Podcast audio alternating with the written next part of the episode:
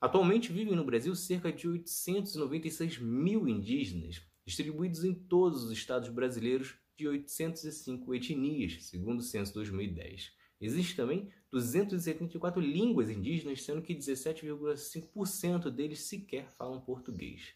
Ainda assim, apesar de ser o povo originário do Brasil, ele foi muito pouco protegido ao longo da nossa história. É Pilatos lá na Bíblia quem nos diz.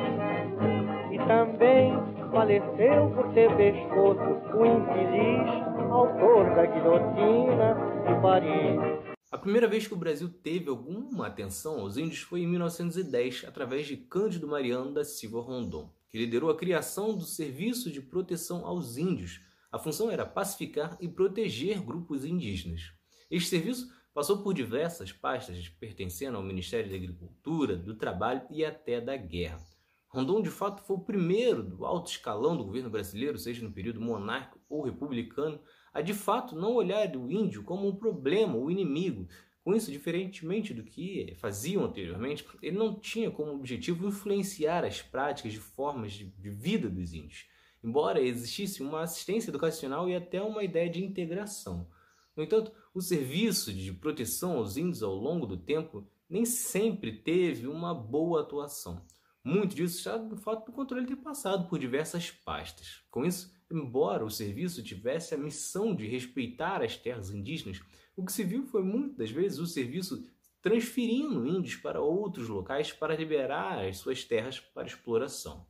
Depois, em 1939, foi criado o Conselho Nacional de Proteção aos Índios, que reunia sete membros escolhidos pelo presidente com a função de serem consultores para a política indigenista.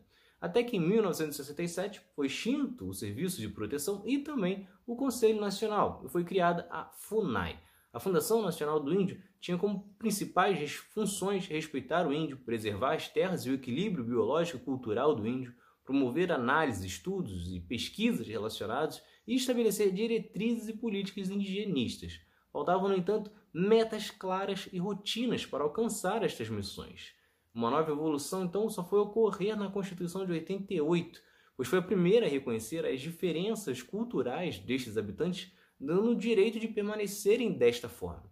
Isso porque até então a maioria das políticas visavam integrar os povos indígenas à sociedade, pois afirmavam que, se isso não acontecesse, seria um problema para o desenvolvimento econômico nacional e para ampliar a produção agrícola. E esta é uma ideia compartilhada pelo governo atual, que muitas vezes, desde a campanha, atacou os povos indígenas e, desde que assumiu o poder, procurou esvaziar a FUNAI e entregá-la aos ruralistas. Com isso, o que se vê é um verdadeiro ataque para cima dos índios. O exemplo disso é que no primeiro semestre de 2019 e já durante a pandemia, o governo gastou com proteção às áreas e às tribos somente R$ reais para cada índio.